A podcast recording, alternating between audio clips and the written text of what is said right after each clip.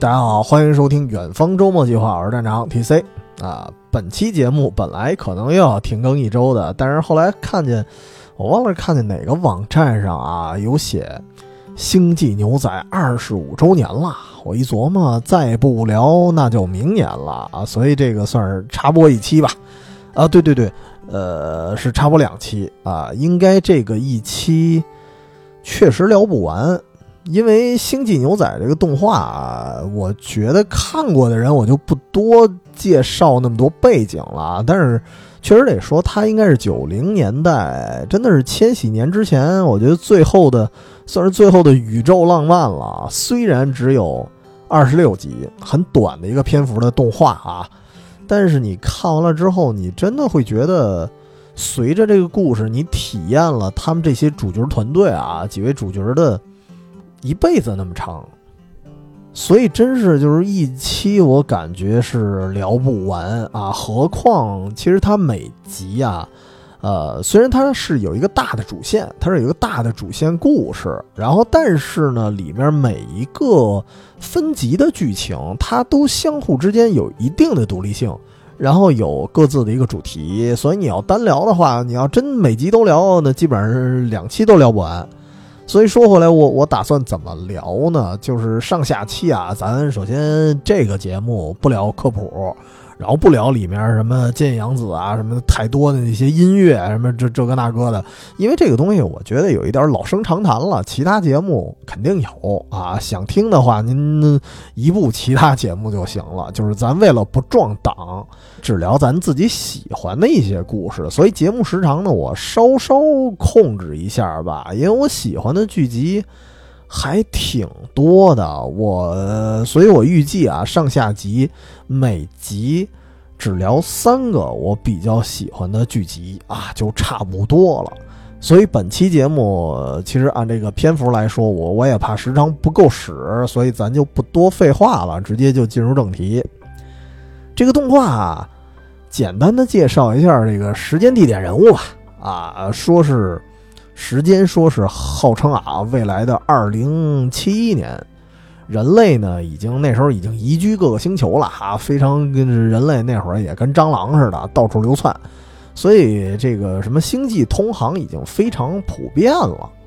那通航普遍呢，同样引发的也就是这种星际罪犯啊，然后也非常的盛行。然后人类本性嘛啊，毕竟这个甭管科技怎么发展，劣根性它不变，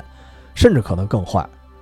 所以这片子你经常能看到，就是这个世界观里啊，有些星球明显的是那种，要么就是很荒废，然后要么呢就是那种黑道横行啊，要么就是跟那种什么贫民窟似的，然后或者说有的地方就明显看出各大势力什么盘踞呀，什么盗贼杀人犯随处可见那种。而且更讽刺的是，其实你看它的，呃，大背景。他说了一一件事儿，就是二零二二年啊，也就是去年啊，二零二二年，他人类在向太空发展的时候进行了一次实验，实验失败，然后地球呢不宜居了，于是他们就开始到各处探索，然后一直差不多五十年后吧，就二零一七年，然后人类已经在各处流窜了啊，当然同样流窜的就是刚才说还有还有还有犯人。啊，然后这个作为警方，就是官方这边呢，他能管理的只限于一个星球，然后其他那帮犯人就各各个星球流窜，那怎么办呢？总得有一人负责抓吧。于是就出现了这么一个行当，叫赏金猎人，其中有一波就是 B Pop 啊，这么一个，这这是他飞船的一个代号啊。这个飞船上凑了这么一帮妖魔鬼怪哈，几大主角团啊，一个男主角斯派克，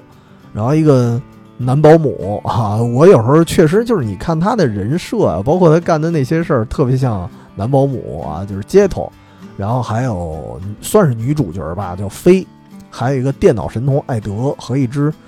数据狗叫爱因，我估计是不是致敬爱因斯坦什么的啊？然后这帮人呢就凑到一块堆儿，以这个抓犯人获取赏金为生啊。当然得得说一句啊，B Pop 这个名字它实际上是来自于一个爵士乐的流派，就是波普爵士就是如果您听我们早年间的节目，其实我们的 BGM 用的挺多的，就是波普爵士，因为它那个音乐听起来很很逍遥啊，就是不能说不能说很欢乐吧，就能说那个音乐的感觉给人的体验是很很浪啊，可以这么说。所以我当时最早在做旅行节目的时候，其实用那种就是 B-pop 那种类型的音乐用的还比较多。如果您对我们节目熟悉的话，可能能听到以前的节目就有这种啊这种风格的音乐。然后咱说回这帮人啊，听起来这帮人是什么抓获什么犯人、获取赏金、赏金猎人嘛，听起来很酷啊，但实际上活得非常的拮据。就是我有一种感觉，这帮人的组成，它特别像什么呀？特别像，就是太空版的《银魂万事屋》。说是赏金猎人，但是什么活都帮，然后经常就是抓着一犯人之后，可能要么就给人放了，然后因为或者说因为这个这帮人太仗义了啊，可能还帮了犯人一把，等等等等。实际上抓了一堆人也没挣多少钱那种。所以跟万事屋那帮人，我觉得特别像，就是他们都有一种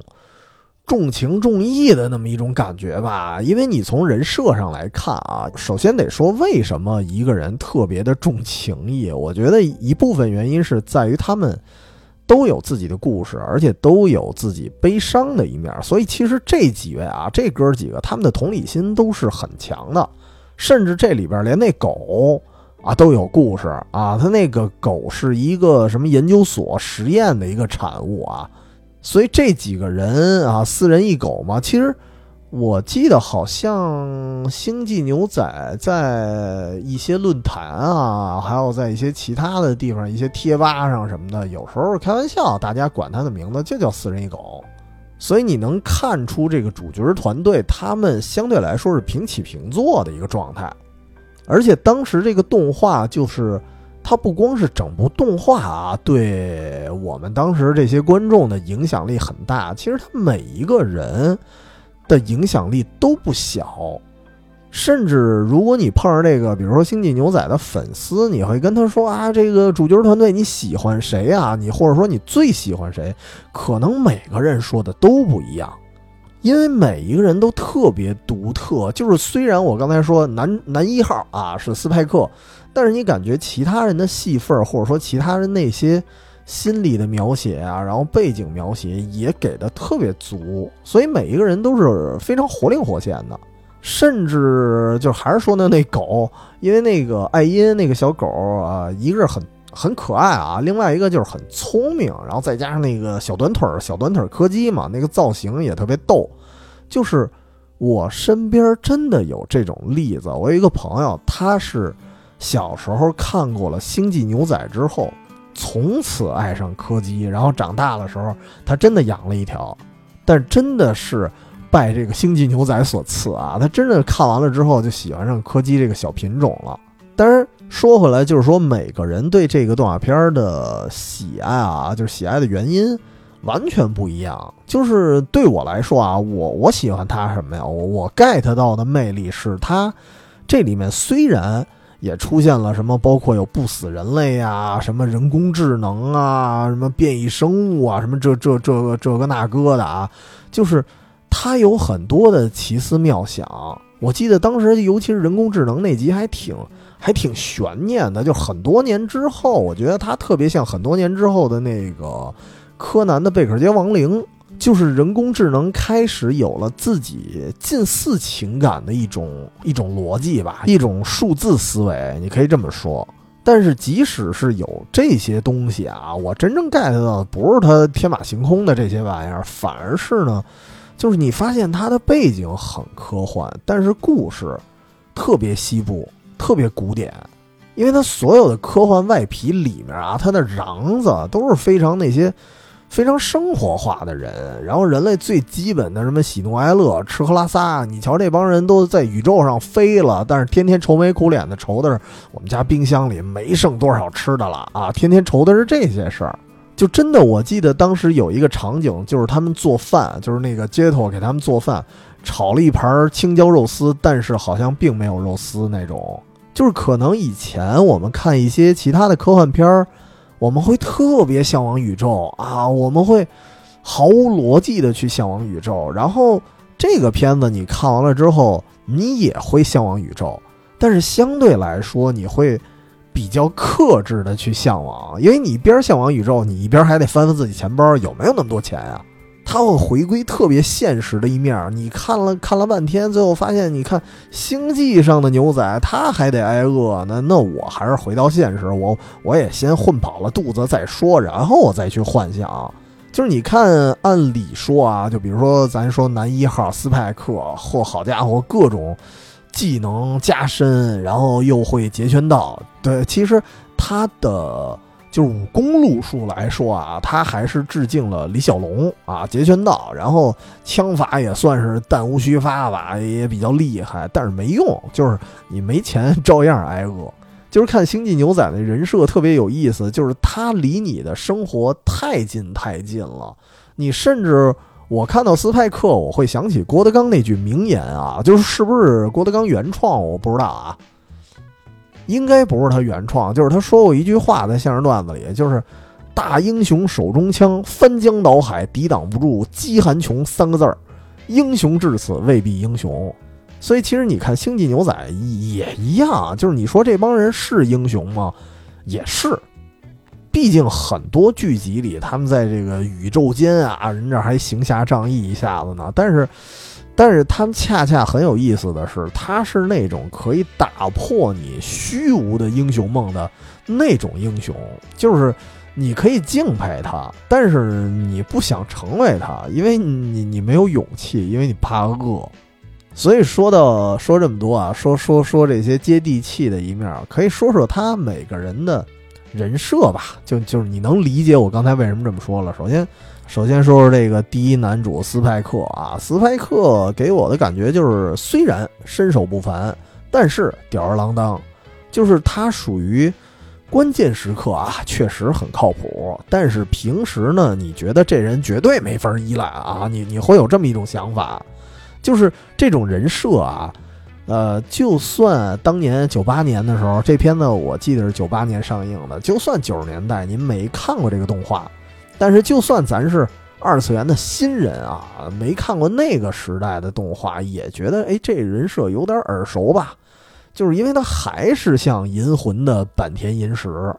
就是你说坂田银时不厉害吗？其实他挺厉害的，但是平时你就感觉他又胆小怕事啊，然后又抠啊，然后又有点蔫儿坏那感觉，反正大差不差，都是那种那种人设。但是你要知道，这个星际牛仔那确实是。啊，超前了不止那一两年啊！当然再往前，其实我我倒是觉得斯派克他有一点像，他给我的感觉有一点像鲁邦三世，连身材和他们出场的音乐甚至都有点像啊！但是那个咱就呃不说太多了，有机会再聊鲁邦三世吧。然后呃，就是我还是拿他跟这个坂田银时对比，你发现他们的出身。呃，也有点类似，都是出身于某某组织。坂田银时是这个算是攘夷志士，相当于那帮人也是刀头舔血的那么一个组织。然后这个斯派克呢，斯派克出身于一个杀手组织，叫红龙啊，顶尖战力之一。后来后来因为某种原因叛逃了。这个呃，说原因咱下期再聊。我觉得下期着重可以聊聊斯派克的那个故事线，这期聊点聊点生活化的吧。啊，因为毕竟说到斯派克，可能就是他的身份直接导致了这个动画片的结局，所以只能下期再聊啊。斯派克先说这么多，但是总的来说，其实斯派克算是一个很很丰满的一个人物形象吧，就是不是那种其他的动画里非常一往无前的那种正义感爆棚的那种主角儿。他也有，就是从骨子里来说，他肯定是有正义的一面。但是平常呢，因为可能经历的人生比较多啊，所以他看起来比较无所谓。所以其实也算是有那么一点点矛盾那么一人啊。当然这几位啊，这主角团这老几位，感觉其实都都有那么一点矛盾。那么说说到第二个，就得说街头。街头，我我个人我觉得，其实我还挺喜欢这个角色的。刚才说保姆是开玩笑啊，但是你从他的身份和他干的那些事儿，确实啊，什么什么官方上的一些联络，比如说这个船要到哪个星际港口去靠岸了，然后去跟人沟通，然后包括这个呃，你接洽一些什么什么任务，你感觉反正行政口的这些事儿，他都得干。啊，然后除了这些事儿呢，他还得做饭啊，还得飞船，还得维修，还得采购，然后还得琢磨着怎么节约成本啊，哈，基本上有财务的事儿也干了，厨子这事儿也干了，所以你感觉就是一个呃保姆啊，啥都干。然后赶上这个其他的船员，比起来啊，都有那么点儿懒。就是船上所有的其他的活儿，他都得大包大揽，然后而且他形象也挺反差的，就是看起来骚高闷壮，然后又是那种地中海那种发型秃顶，但实际上就看着啊特别凶恶。我记得好像有一集，应该是十十二集、十三集那左右，当时那两集连放，那两集是叫《木星木星爵士乐》。那两集当时是街头去一个酒吧喝酒，然后对方直接看着他那张脸，跟他来了一句说：“大哥，在我们酒吧喝酒啊是非常安全的，因为我们酒吧呢都是流窜犯，我也是，所以你啊也一定很安全。”就什么意思呢？就是那个酒保，那个酒吧里那大哥直接就把街头当成了一个流窜犯，但实际上他这个人是谁呢？他是木卫三那个星球原来的一个警察。但是也是那种特别特别横的那种警察啊，因为他人称外号“黑狗”，说咬人不撒嘴。但是后来他的人设，后来在其中一个剧集里出现了他的过去，就是他过于沉溺工作，然后加上可能有一点大男子主义，然后他的妻子就离开他了，所以这哥们儿有那么一些是感情创伤。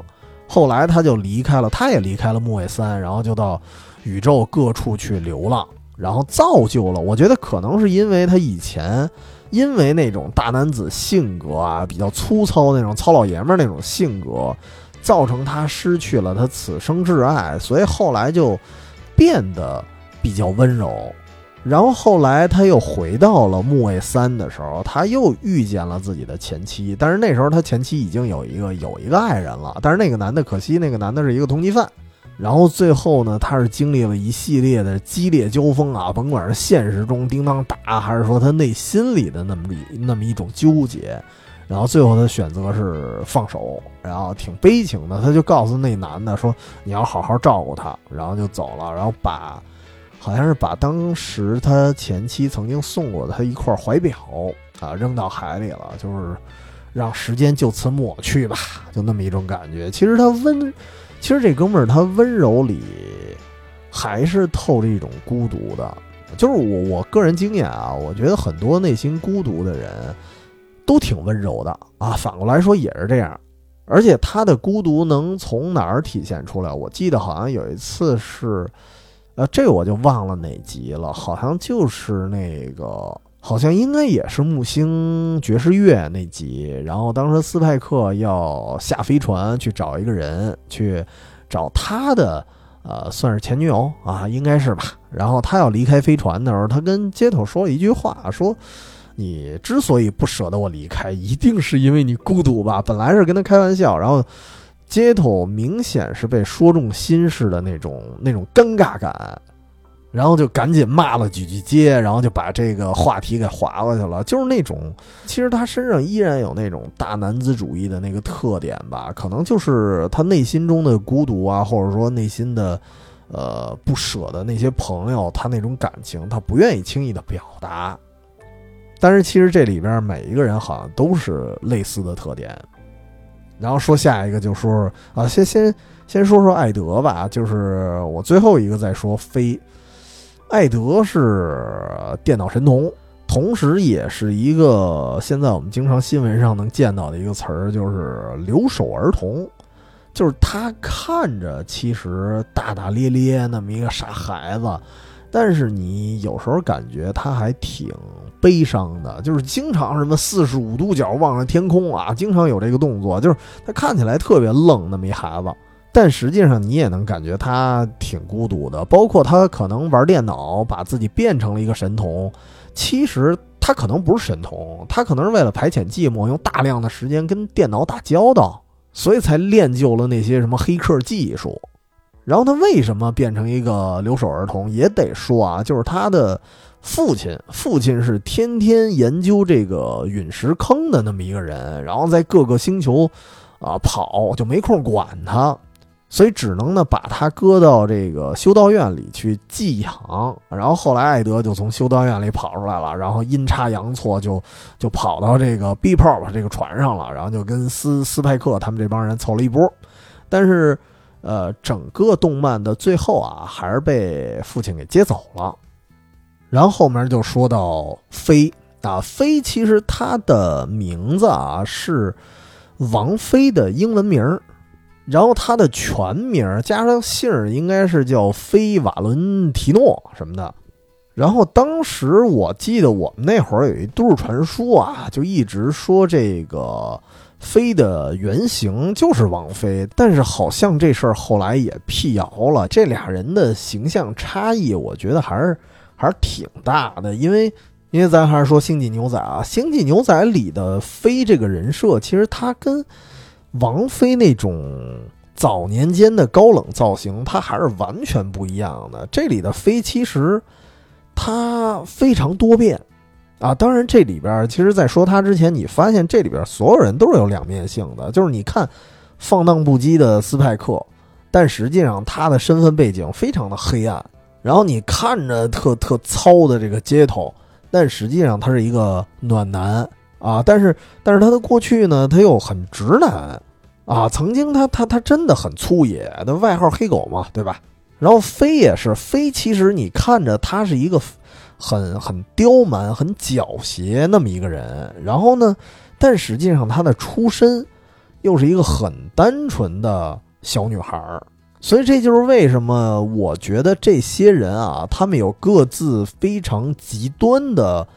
甚至有些矛盾的那种阅历，就造成他们每个人遇见了那种特别有同感，然后特别让他们感同身受的那些人的时候，他们会展现出自己特别善良的一面。所以经常就是光帮忙了也没挣着钱，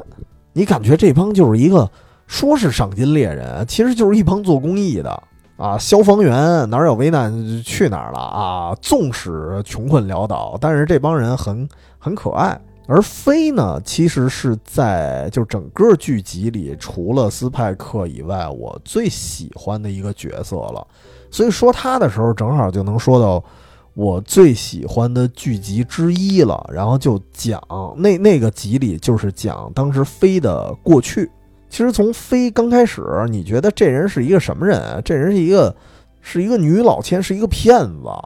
然后，而且穿的也很性感。当时好像因为这身特别性感的装扮啊，就是这个动画片本来是引入国内了，然后被被投诉了，然后被下架了。其中一个原因就是因为这里边的人穿着暴露。那么谁穿着暴露？可能就是因为飞。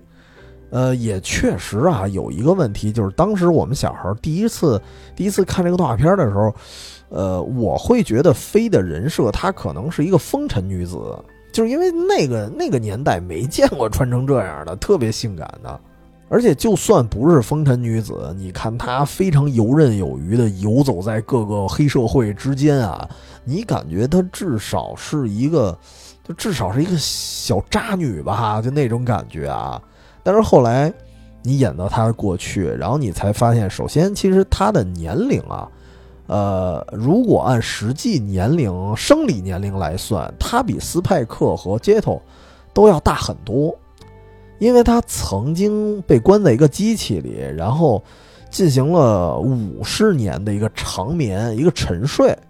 所以算上，比如说他现在的年龄是二十多岁的话啊，或者说十几岁的话，我估计看那年龄像二十多岁，你再加上这五年的沉睡的话，其实他是一个呃七十岁的人。啊，当然，其实这五十年啊，你可以排除掉，可以不算，这也是一个科幻片里经常出现的一个悖论，就是一个人如果被冻结了五十年之后，你到底是把他视为就是冻结之前那个年龄段的人，还是把他视为一个加上这个冻结五十年这个累计年龄的人？但是我个人来讲，我还是觉得应该排除掉那五十年，他因为毕竟，呃，他的年龄没有在走嘛，他的什么细胞啊，什么乱七八糟的啊，就是按科幻片那个概念，他还是过去的那个人，只不过呢，他的意识有一点跟不上潮流啊，有一点跟社会脱节了，所以刚刚苏醒的飞，他也是这种状态，因为飞，呃，得说一句，他被冻龄的时候，他。呃，封印在那个休眠舱里的时候，正好出现了一个什么什么事故，差点死了。然后，并且呢，他还失忆了，失去了一部分的记忆，就是忘了自己过去是谁了。然后再加上你想动了五十年之后，然后到现在这个时期的时候，他整个是跟社会脱节的，所以一出来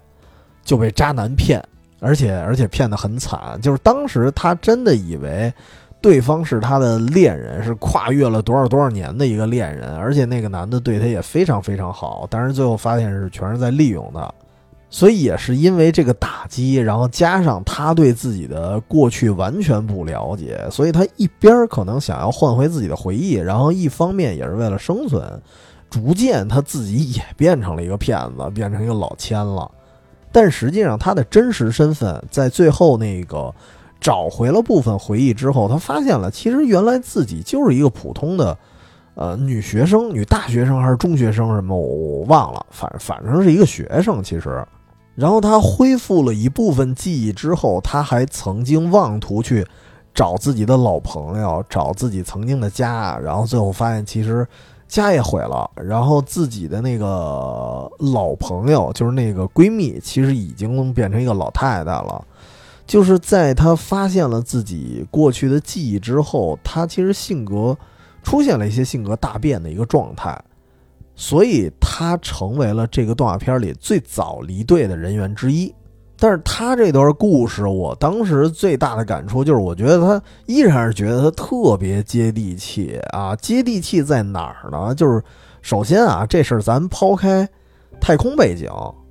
就什么失忆呀，然后就找回自己过去记忆的这种类似于科幻片啊，其实还挺多的，包括悬疑片可能也出现过。所以，因为呃，其实九十年代那会儿已经看了挺多了一些什么科幻片啊、恐怖片啊、悬疑片啊，它它已经给我造成了一个思维定式了，就是我当时一直觉得，就是在飞在寻找他过去的时候，我一直会有一个。先入为主的概念就是，我觉得非一定有黑历史，它一定比我想象的更复杂、更黑暗。这是以前我看了很多悬疑片儿，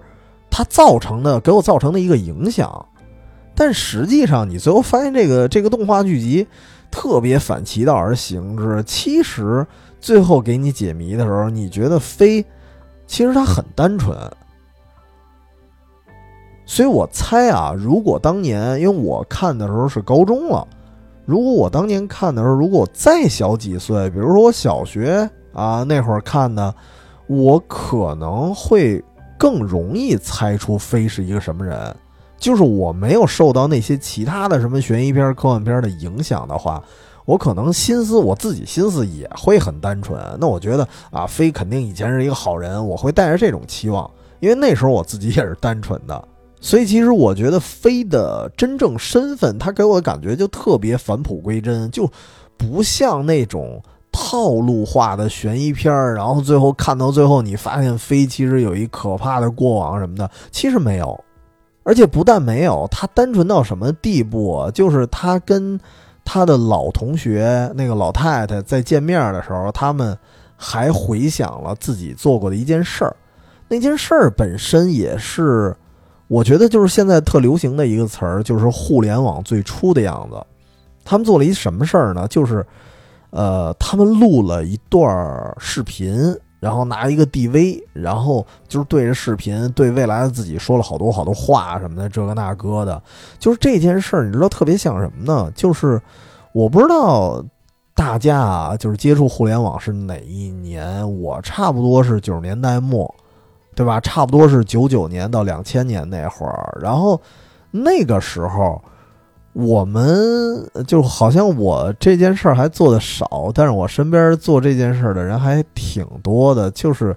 呃，因为那会儿刚刚开始有电子邮件嘛，还是觉得这玩意儿还挺神奇的。然后有一些什么类似于论坛啊，还是什么东西？其实那会儿，我记得早期的电子邮件好像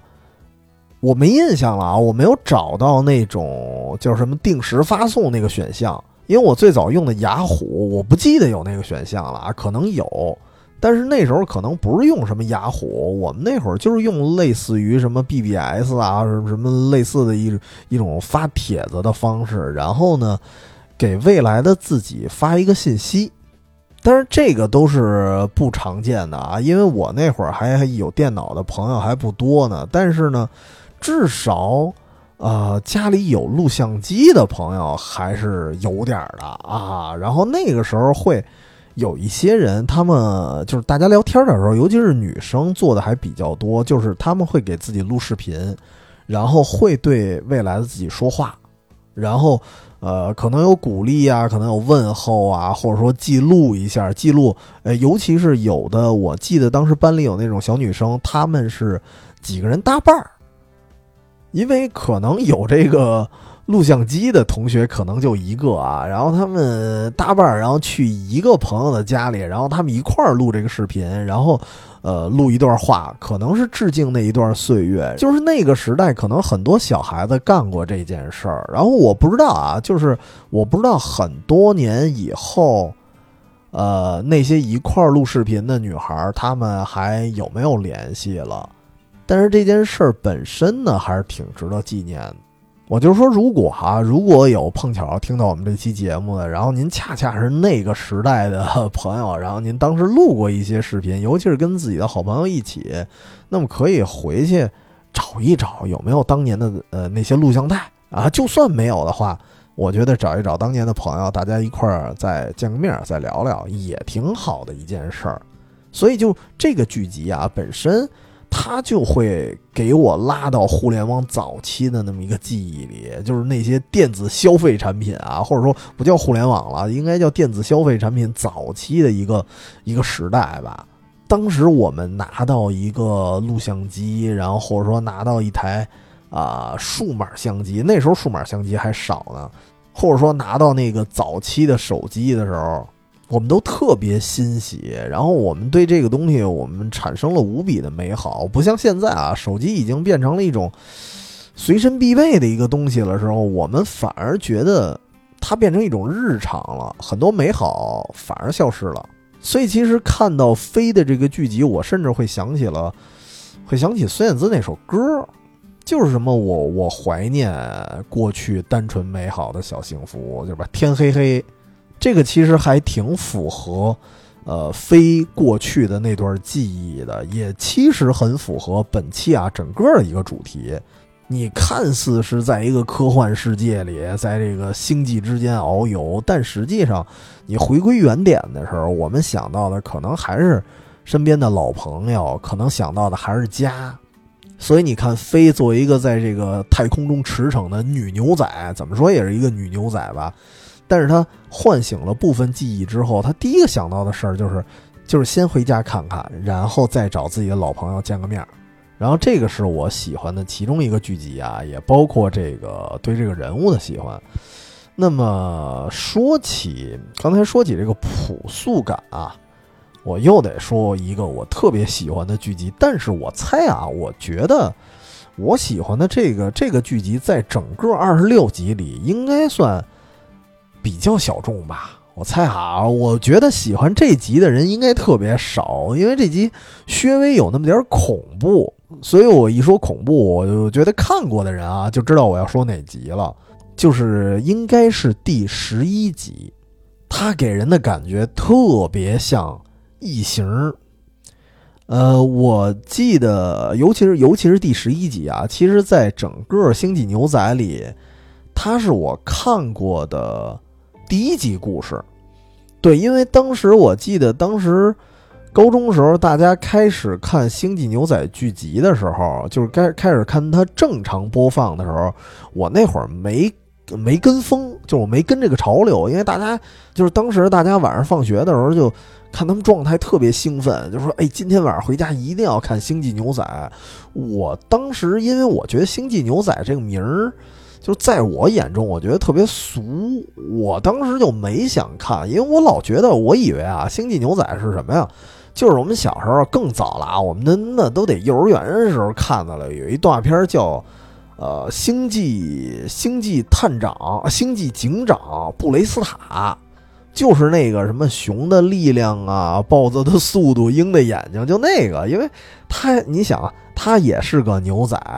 然后它的大背景呢也是外太空，但实际上抛开这个背景，其实它就是一个呃西部牛仔大战匪帮的故事，只不过就把匪帮也变成了宇宙人儿，然后把这个警长也变成了具有什么科幻力量的一个人啊。我呢倒挺喜欢那动画片的，但是说如果上上高中那会儿了，因为已经。见识过《灌篮高手》啊，《名侦探柯南》那些作品之后，你翻回来，然后再让我看布雷斯塔，我觉得就一般。所以我当时就想象中啊，我以为《星际牛仔》就跟这个片子一挂的，我就没看。然后等我想看的时候呢，好像已经下架了。但是我是在哪儿看的呢？我我也是在电视上看的。我第一次看就看的是。这个动画的第十一集，但是呢，不是电视台上去放的完整集数。我印象里啊，我印象里是某一个呃，算是综艺类节目吗？就是那会儿我们一个游戏节目叫《游戏东西》，然后它有一个姊妹档的节目，我我忘了叫什么了，可能叫什么什么什么东西什么动漫什么类似的一个名字啊。然后它是专讲。讲动漫的就有点像现在什么抖音、B 站，您看到那个就是那种纯搬运的那种视频，跟那个差不多。只不过当时那个栏目对这个剧集可能会加更多的一些自己的一个评戏，所以虽然当时看的不是说完整的一个剧集，是看人剪辑完了，然后加一些旁白的那种，但是就是看着也也挺好看的啊，尤其是那集特别恐怖。我大概讲一下什么故事啊？这个那一集呢，跟其他的不一样，因为其他的基本上刚开头，呃，他们普遍的都会先看电视，然后看这个电视上发布通缉令的，然后他们去接任务，然后就开始出去去一些其他的星球，然后去逮一个罪犯，然后发生一个什么什么故事。基本上其他剧集大概是这个样子，只不过这次呢，他们就没有走出。宇宙飞船啊，然后就被基本上差一点就被团灭了。发生了一什么事儿？是一开始飞啊，飞不是老千嘛，然后正跟这个街头他们俩打牌。这个街头其实除了温柔的一面啊，其实还挺铁憨憨的。就是其实飞一直在作弊，然后呢，街头也没意识到。当然，也可能街头这个人比较。比较宽容啊，就是你不好说他是出于什么心理，反正就一直输，然后然后输惨了之后一怒之下就走了，然后说洗澡去了还是干嘛去了就走了，去别的船舱了。然后这时候就剩斯派克，斯派克其实一眼就看出飞在作弊了，然后俩人还说呢，你们这么这么欺负街头不好，然后俩人还聊天呢，聊着聊着就突然听到街头一声惨叫。然后这个就其实特别像什么凶杀现场什么的那种那种感觉啊，然后他们就赶紧跑到那个声音来源的方向，然后跑到了那个船舱，然后看到街头呢倒在地上，然后脖梗子是一片呃，其实当时好像还没看到特别明显的伤口，然后街头就说我好像被什么东西咬了。对，街头这会儿还醒着呢。他说：“我好像被什么东西咬了。”然后斯派克说：“会不会是老鼠啊？”但是当时你想想那场景也挺吓人的，因为街呃街头被因为街头本身个儿很高嘛，他被咬到的是后脖梗子，那说明这老鼠得蹿多高啊才能咬着你你后背是吧？但是当时呢，大家没太当回事儿，就觉得咬就咬了呗，你这么壮，你不至于那么怂吧？然后几个人呢就回到休息室，相当于 B 炮上的一个客厅吧。几个人就在这儿也也是先包扎，然后又闲聊了几句。还没聊几句的时候，街头就突然昏迷了，就死过去了。当时那状态，就是你以为他真死了呢，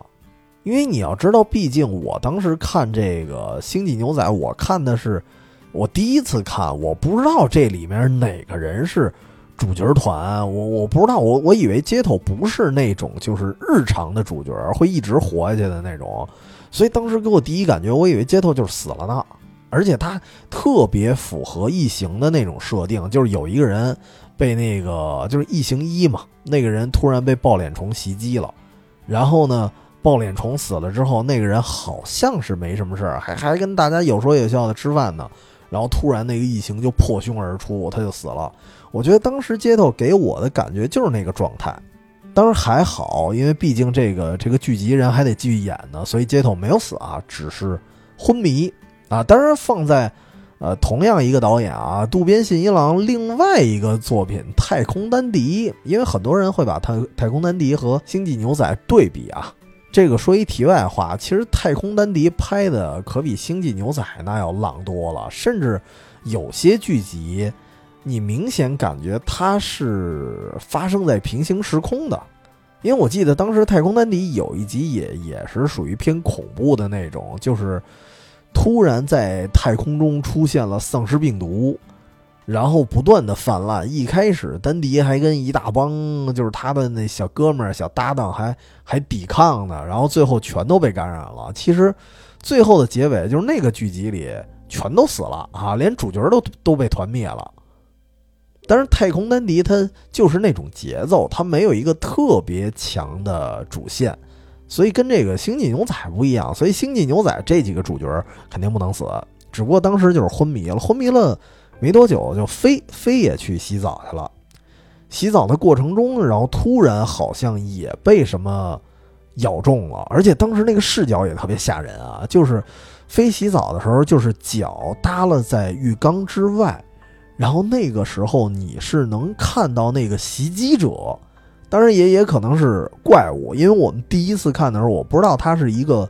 杀人狂，是一个人，还是一个生物，还是一个什么动物？对你只能看那个视角很低矮，就是你觉得可能也是一个老鼠啊什么类似的东西啊，然后呢？呃，那个东西，那个主视角就朝飞逼近了，然后最后当然肯定是咬着他脚丫子了。然后飞当时，呃，从浴室出来了之后，他被咬伤了，很疼，但是当时也没事儿。然后没说两句之后呢，也倒地了。然后这时候斯派克看到，呃，街头和飞的那个伤口被咬过那位置都呈现了一种深紫色，这个得亏是动画啊。这要是放在真人身上演的话，虽然前几年好像有真人的吧，那真人的据说拍的挺恶心，那个咱不多说了。就如果是真人去呈现的这种效果的话，我觉得看起来应该还挺恶心的。那个伤口就是大片大片的那种紫色。然后这个时候，其实斯派克就已经感受到危机感了，就觉得这船不太对劲儿，肯定有什么特别危险的东西出现了。然后就在他探查的过程中没多久呢，那个咱那小数据狗小柯基也被咬了，而且也是后背有一个巨大的伤口，所以这时候有生力量只有两个人了，就是斯派克和艾德。但是艾德属于那种，就是毕竟艾德是一个小孩子，而且他的性格又比较比较乖僻的那种啊，就比较比比较古怪，所以也帮不上什么忙。你可以理解为最后就剩下啊斯派克自己了，而那个袭击的东西其实不久后也显示出了他的真容，就是当然这个真容看起来比较模糊啊，你感觉像一个肉团儿那么一个样子，但是速度非常快，然后只要被他蛰到了，基本上你就中毒了。然后这时候斯派克想起了一件事儿，就是。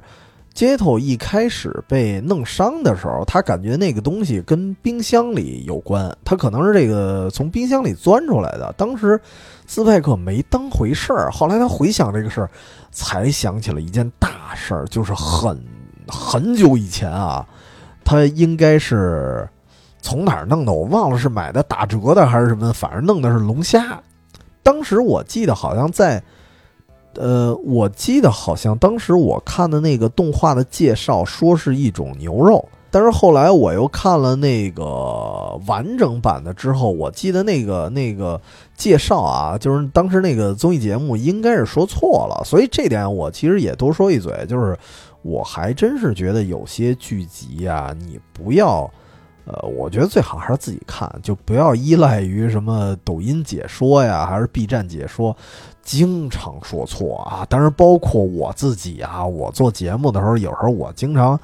有时候说嗨了，然后有时候真是记岔了，所以我对于剧情有时候阐述可能是错的啊，所以还是咱自己看看。但是这这点我记得啊，我后来看的时候，它翻译成是龙虾，因为日语我也我我也不懂，反正我就记得说是龙虾，他买了一堆龙虾放在冰箱里了，但是完全被遗忘了。然后这个时候，其实呃，所谓的那个在飞船里流窜的那个怪物，其实就是变异后的冻龙虾。然后最后那个片子的结尾，就是斯派克拼尽全力，其实斯派克最后也被咬了。所以我为什么说这个主角团他是几乎被团灭，就是斯派克也被咬了，但是他在最后的时候，他他在自己。晕倒过去之前，他把这个冰箱给推出了舱外，就让这个冰箱呃飘到宇宙当中了。然后这个结束了之后，为什么特别喜欢这个剧集？除了他那个，因为我喜从小我就喜欢异形啊，对这个动画的喜爱多少有那么一点私心，跟我个人的一个喜好有关系。但是呢，我觉得这个剧集里面，它在结尾出现的。三个桥段都让我觉得设计的特别好，就是一个是斯派克把冰箱从宇宙太空舱给推出去之后，他非常严肃啊，就一脸正经的做了一个总结。对他，他他他评价了一句话，就是一般啊，我们看科幻片儿，就那句话，可能如如果是最后一个主角在死前或者在昏迷前，或者说。把那个什么外星变异怪物打倒了之后，他一般会说一些比较热血呀，或者说比较这个，呃，升华的一些话。但是这个最后斯派克说那个话，又回到咱这主题了，就是特别接地气。然后他居然说，他并不是说什么，哎呀，我我要把这个冰箱推出去，我我是为了阻挡这个外星人，或者说这个外星生物，呃，造成更大的危害。他没有那么义正言辞的。他就说了一句话，他说：“以后这个冰箱里的东西啊，不能老剩着，啊，他是他是这种思维，就是他直接回到了厨房的那点事儿，他就觉得，嗨，他他不会想这是一个变异生物有多可怕，他唯一想到的就是冰箱里不能老剩东西，就他这个结论一下就变成了什么北京卫视生活频道的那种感觉了。”然后这是一方面啊，然后第二个我觉得特别有意思的点是什么呀？就是冰箱被推出了船舱之外，那个场景特别美。就是你想象中啊，我想象中这个冰箱，因为冰箱里头全是那些密密麻麻的变异生物，特别恶心。它在呃 B Pop 这艘船里头，一打开那个冰箱都是拉着黏儿的，带着粘液的，然后你感觉冰箱里头。完全是那种变异怪物的巢穴，而且变异怪物有时候大肉虫子，所以，呃，虽然你没有看到它整个的那冰箱里边的一个全景，没有看到正脸儿，但是你依然从侧面，你感觉这东西一定特别恶心。哎，但是当它被抛到了宇宙当中的时候，然后这个冰箱可能由于什么离心力啊，还是这力那力的，它开始旋转，旋转的时候，这个。冰箱门也自动打开了，打开了之后呢，可能是因为宇宙中的那种超低温，就造成了那些变异生物可能被冻结了，然后冻结之后又由于旋转又开始片片碎裂，然后这个时候你在宇宙当中你看到的一个景象就是一个冰箱一边转一边飘，然后里边散落出无数的那种冰渣儿。然后这些冰渣呢，可能也在旋转，所以在光的那种映射之下啊，它整个是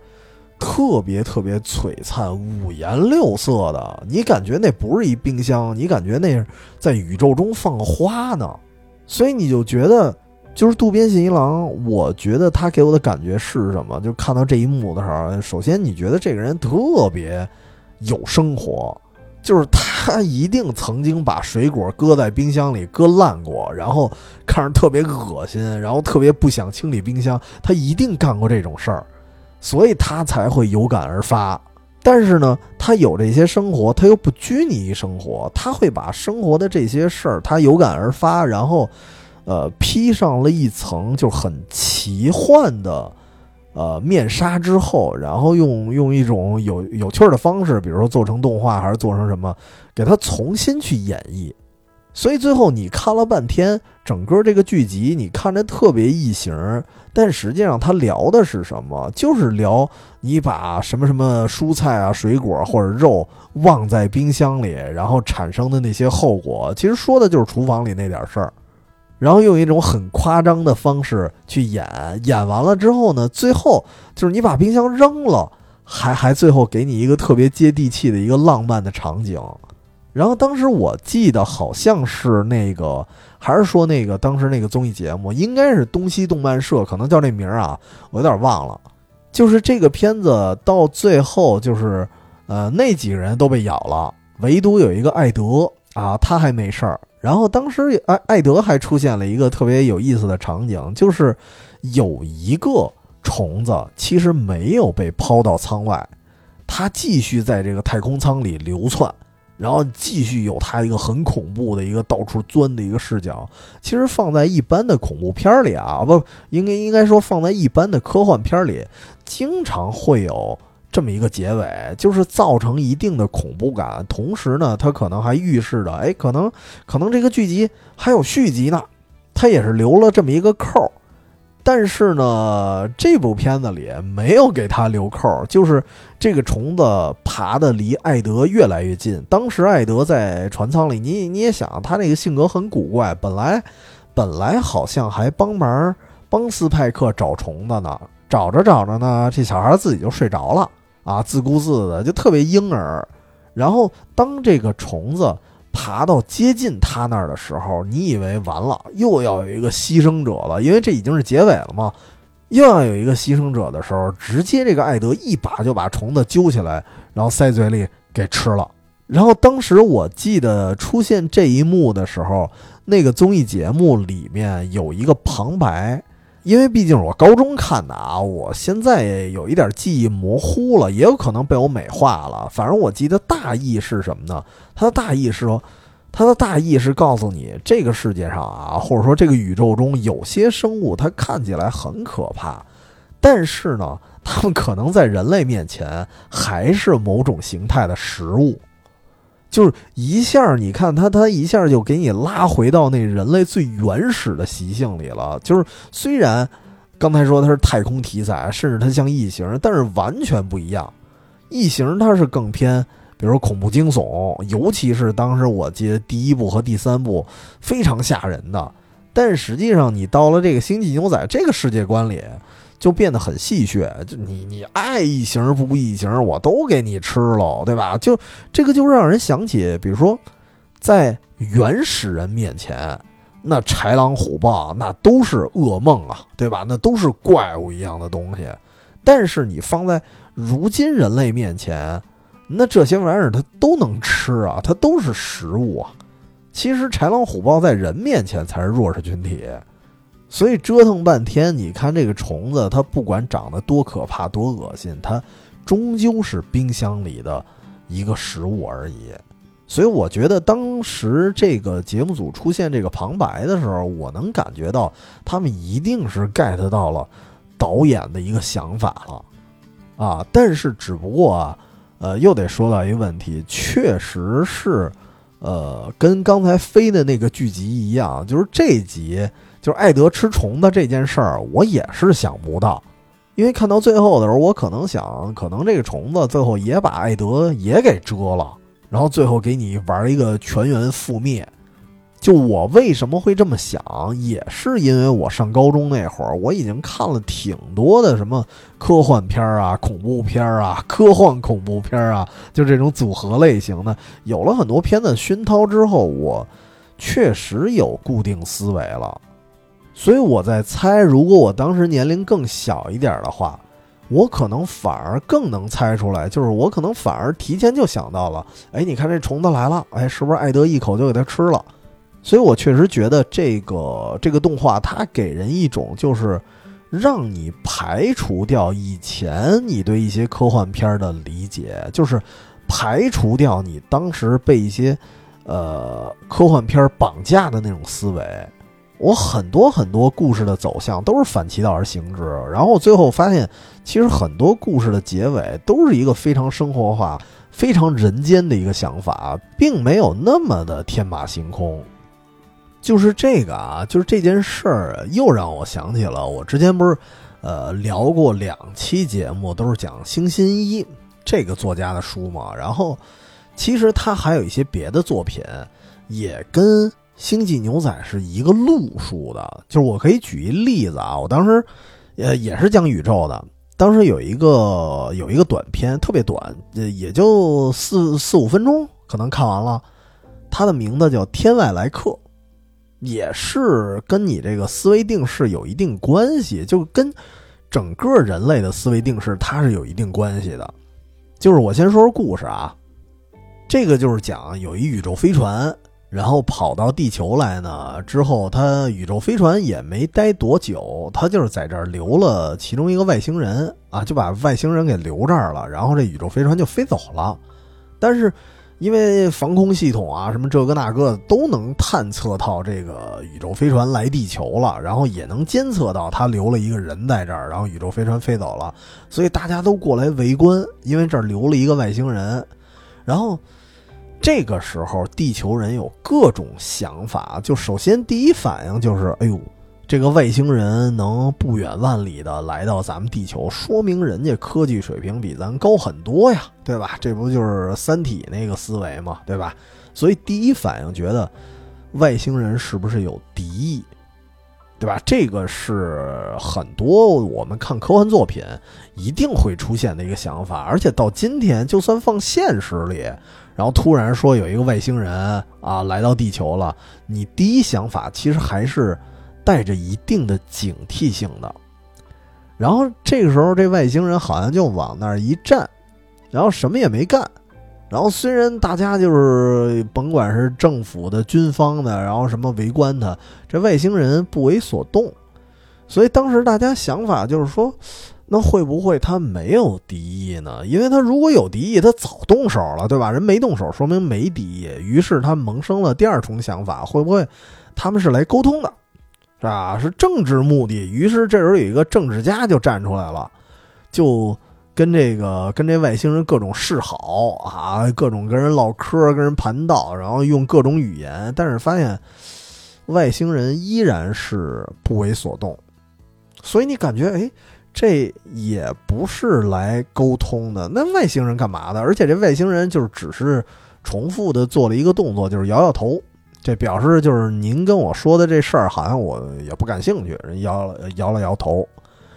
然后这个时候呢，又有一个商人又出来了。这商人说：“说你们想的不对，就是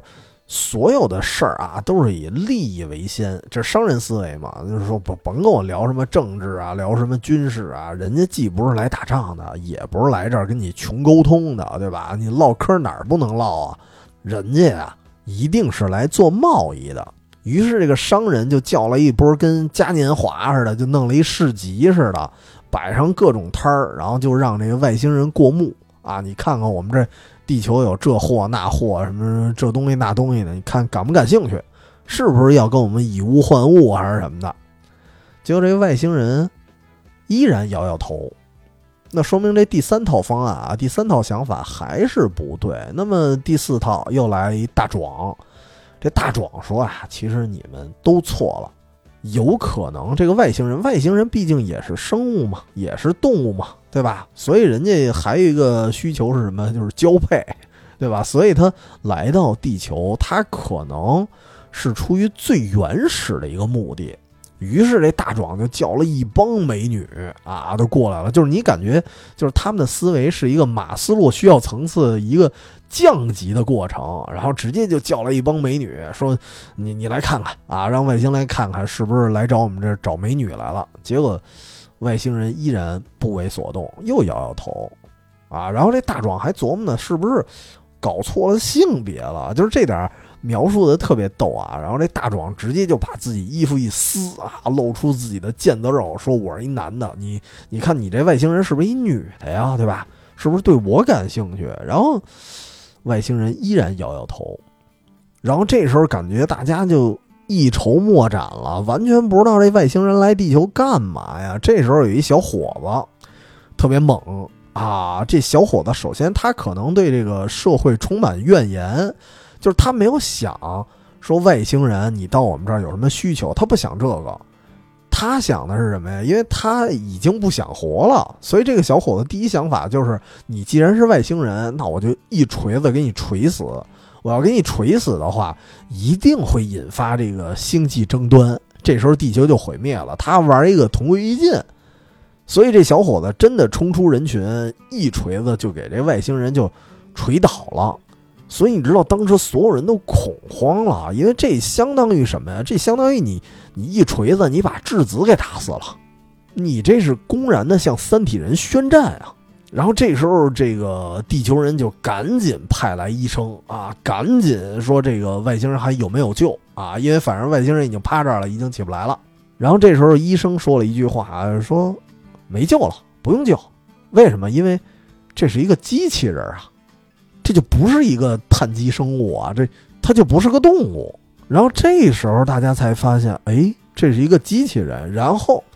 到这儿啊，这个地球这条线，就是地球人这帮思维啊，他们的思维到这儿戛然而止了，就不讲地球的事儿了。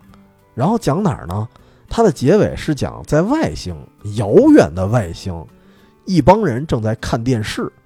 然后那个主持人正看着电视，正傻乐呢，说：“啊，今天我们这个派的这个机器人啊，到的这个星球是一个叫地球的蛮荒星球啊。然后咱们主要就是看看他们面对外星人是什么反应啊。然后目前来说，啊，这这帮地球人还挺逗的。那么下回啊，就是本期节目到此为止，下回节目我们再把机器人再派到另外一个星球，我们再看看那个星球是什么反应。”所以当时你就看到这儿，你完全想不到，就是这玩意儿，因为你还是那句话，就是星新一它活跃的年代可是，啊六七十年代啊，就是这这一集小说，呃，我不知道它成书是具体哪年，有可能是七十年代，当时可是没有所谓的抖音直播呀。但是你有没有发现，其实外星人干的这件事儿，它就是抖音直播呀。就是一个抖音博主带着大家啊，今天我们来这儿探店，我们看看这个店什么什么样，或者说今天我们来到这个国家，然后我们看看这个国家风土人情。所以最后的结局，你发现这帮就是一个，你可以理解为外星抖音。这个我真没想到，我甚至于，因为刚才说了，这个故事也就四五分钟，我当时看的时候，我还刻意停顿了一下，因为我当时看到那个猛男。他叫来一帮美女，然后外星人不为所动的时候，我就自己开始琢磨，说那这个外星人到底来地球什么目的呢？就我我就把书先停掉，我先不看，我自己也猜，我自认为我当时已经有各种丰富的脑洞了，因为我想的是什么？我想的是这个外星人啊，他可能不是一个。就是在当地星球的一个主流人物，他可能是一个逃犯，或者说一个一个犯人被流放到这儿了。因为在星星一的小说里啊，经常会出现地球人或者地球生物被流放到其他的星球，对吧？所以去其他的地方是因为犯罪了。所以我反过来想，那外星人也有可能流放到地球啊。我我是这么想的，但是我万万没想到，这合着是一外星抖音。是一个外星的综艺节目，所以这个说，怎么说呢？如果您没看过这个小说的话，那你在我讲述的过程中，你能想到这个外星人来地球到底是干嘛的吗？因为其实你看，无论是咱说看《三体》，还是像我们以前看《星河战队》，那我总会觉得，就是外星人来地球，甭管人主动来的，或者说呃被俘获来的啊，他都是有目的的，而且这个目的还很大，他至少是这种星际争端级别的，是很大的事儿，人才来你这儿呢。但是按星星一这个概念，就是人家来你这儿，纯粹就是做了一档综艺节目，你只不过地球只不过是他们停靠的一站，只不过一个综艺节目，可能多少多少季了啊，其中一期很渺小的一期，就是我觉得就是从呃大刘那个降维打击啊那个概念来出发的话，我们它里头有一句名言嘛，就是说什么毁灭你与你何干，对吧？就是这个听起来已经很可怕了，但是我觉得更可怕的就是星星一这个概念，就是我来这儿，我甚至都无视你，我我对对毁灭你我都没什么兴趣，我来你们这个星球就为了拍一个视频，就是做了一个网红直播，万料不到的，而且我我甚至也会琢磨啊，就是说，如果我是一个小孩子。我是一个更小的小朋友，然后我也没接触过什么科幻的小说什么的，我会不会反而能猜出来星星一设计这个外星人到底来地球干什么，对吧？我因为那个时候我觉得，就是有些时候小孩子可能对于外星人的想象，他可能更单纯或更有趣儿，然后更无拘无束。对吧？你你比如说霹雳贝贝，霹雳贝贝那外星人来来地球，好像什么也没干，就跟霹霹雳贝贝握了个手，然后就人人就走了啊。但是说说这个星际牛仔，为什么说到星星一？其实这事儿不跑题，因为呃，星星一它某些地方，我觉得真的跟星际牛仔它是一样的，就是看似特科幻、特奇幻，但是这里边所有的故事啊，都是跟生活息息相关的。就包括你看什么这个《星际牛仔》很多场景啊，它出现那些地儿，呃，比如说破破烂烂的酒吧呀，脏了吧唧的那些街头，包括他们剧情里出现的这些人物聊的那些事儿，有的事儿你感觉特别鸡毛蒜皮，不太大。然后好不容易碰到一些大事儿呢，你感觉也不是什么星际之间的那种争端，也没到那种什么高达那个程度。然后和什么地球原住民和这个啊卫星居民之间那种不不可调和的矛盾，然后什么什么政治问题什么乱七八糟，人家这都没有。他顶多是一些江湖上的恩怨情仇，就是。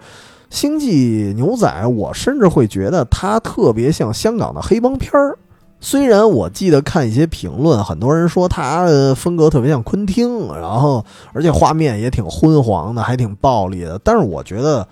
我觉得它更像，我觉得比起昆汀更像港片儿。港片的那些什么黑帮题材，然后里面还透着那种很八十年代或者九十年代那种江湖侠义在里边儿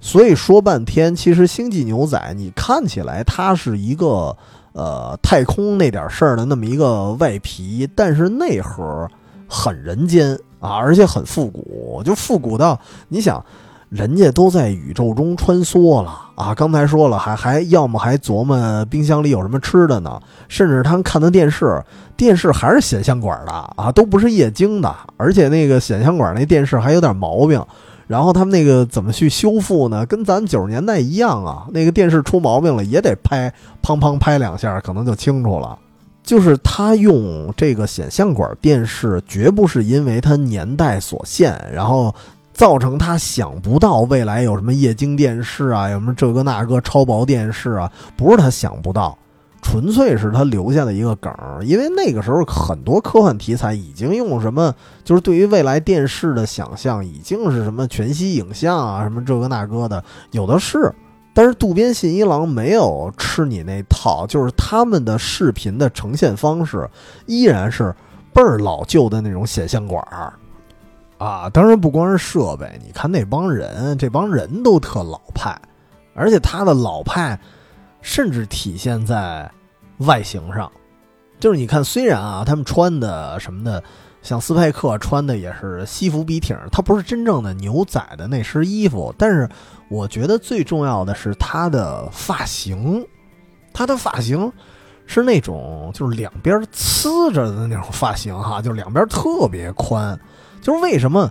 他不能拍成真人版啊？就是他那发型就没法还原。就是这种人啊，如果现实中他是这个发型，你会觉得特恶心。他可能就是一流浪汉那个造型。但是在动漫里，你觉得还挺帅的，尤其是你看他剪影的时候，就是你你不看他那张脸，你只看剪影的时候，你甚至觉得他那个呲出来的发型有可能是为了映射那个牛仔帽的造型，因为牛仔帽两边就是呲着的嘛。但是除了他以外啊，就得说这里边还曾经出现一个更神奇的角色了，就是出现过一个真正的牛仔。啊，这就是今天咱聊的第三个故事，应该是《星际牛仔》的第二十二集，出现了一个完完全全的牛仔造型的那么一个人，叫安迪。这哥们儿第一感觉会让你觉得他跟斯派克有那么一点像，就是，呃，首先他很冒失，就是斯派克其实也挺冒失的啊。就是得说一句，其实斯派克作为一个赏金猎人，他的专业度。只能说身手还行，脑子其实不老好使的。我记得特别逗的有一集，就是应该是，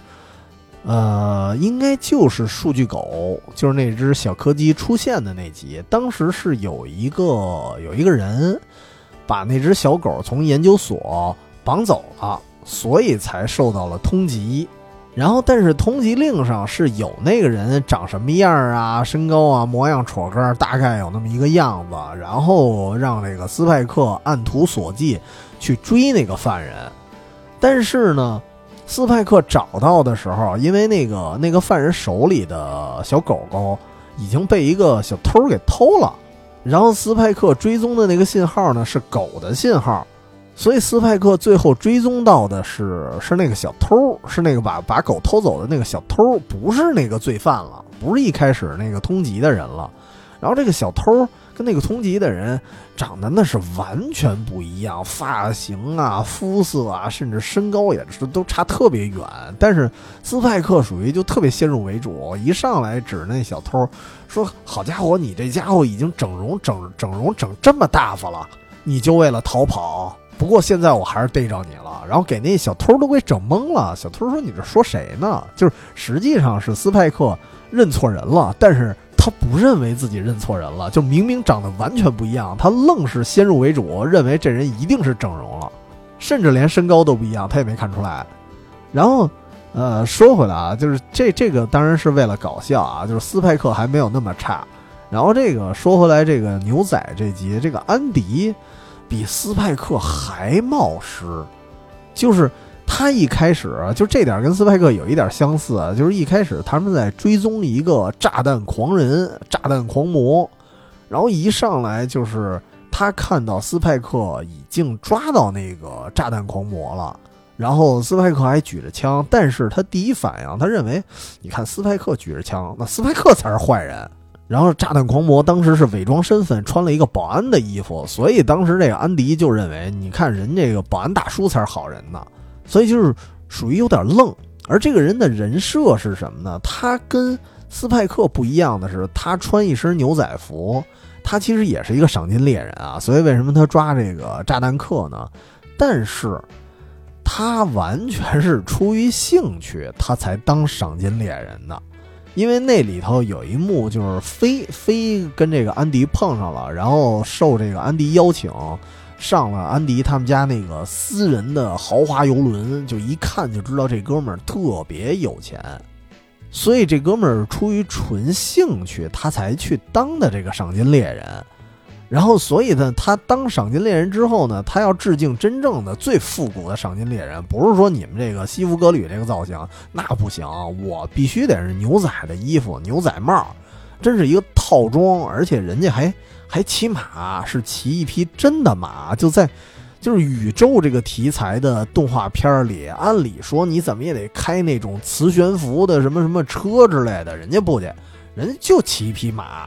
但是能骑马，然后去逮那些就是高科技的罪犯，那说明这哥们儿身手确实也还行啊，就是有点没脑子。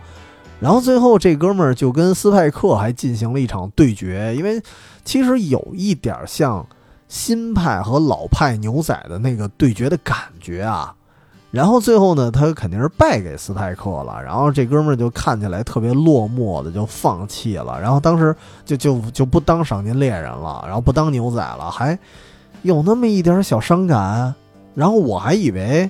啊，这会儿就完了呢，这会儿就结束了呢。因为其实我为什么觉得伤感，是因为这哥们儿其实还一出现还挺活宝的。虽然他跟斯派克有点像，但是他跟斯派克比起来，他的就是他的情绪啊，包括他的背景啊，没有那么沉重。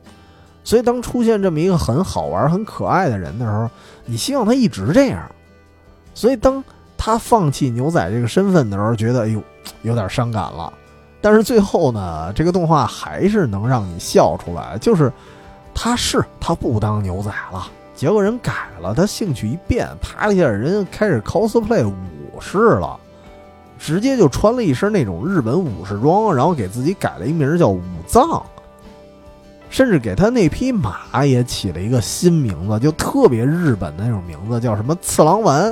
然后骑着马，然后路过那个刚刚把炸弹客抓起来那个囚车，然后跟炸弹客打了个招呼，就就骑着马飞奔走了。那一幕你觉得特别羡慕。就为什么羡慕？就是觉得这个神经大条的人可是真好啊！就是他可以，呃，轻易放弃一个执念。就是我对牛仔感兴趣，但是后来发现，哎，我不太适合当牛仔，我放弃了。放弃之后呢，我又捡起一个新的玩意儿。也许有一天，他可能对于武士的身份，他发现自己好像也不太会用剑啊，我可能也放弃了。但是他可能还会找到另外一个新的玩意儿，就是。他这种大神经啊、粗线条的人，你感觉他永远是快乐的。其实他跟，呃，他跟斯派克比起来，其实是完全不同的两个人。就是乍一看，好像这俩人都是毛毛躁躁的，但实际上最后他们的结果一定是走向不同的方向。所以当时，呃，当时不光是我啊，别说我去羡慕他了，包括这里面还有一个，就刚才说。其实斯派克和安迪之间的那个人，就是他们俩都在逮那个炸弹客。其实那个炸弹客是一个很有意思的一个见证者，就是炸弹客他为什么要到处放炸弹，然后去进行恐怖活动啊？然后这么一个人，他他为什么要干这事儿？是因为他骨子里是有那么一定的正义感，因为他老觉得就是现在啊，大家。呃，在宇宙间各种开拓，然后各种挖矿，但是呢，大家都耽于享乐，就是，呃，甚至变得有些浪费。其实他有一种就是特别仇视那种浮华的生活的那么一个状态，然后他特别喜欢那种大家能够，呃，就我觉得他是一个复古主义者，他呼唤大家回到那种开拓时代。所以最后炸弹客虽然被。逮起来了，虽然在警车里，然后但是他，呃，在窗外看到了安迪。他看着安迪最后从一个牛仔变成了一个武士的造型之后，他笑了。然后他那个笑容特别纯真，因为他是一个老头儿啊，然后从头到尾都是浑身带着愤怒那种劲儿的。然后在那一瞬间，你觉得他把很多东西都放下了，因为他呼唤。呼唤大家回到开拓时代，回到复古主义的那种那种状态，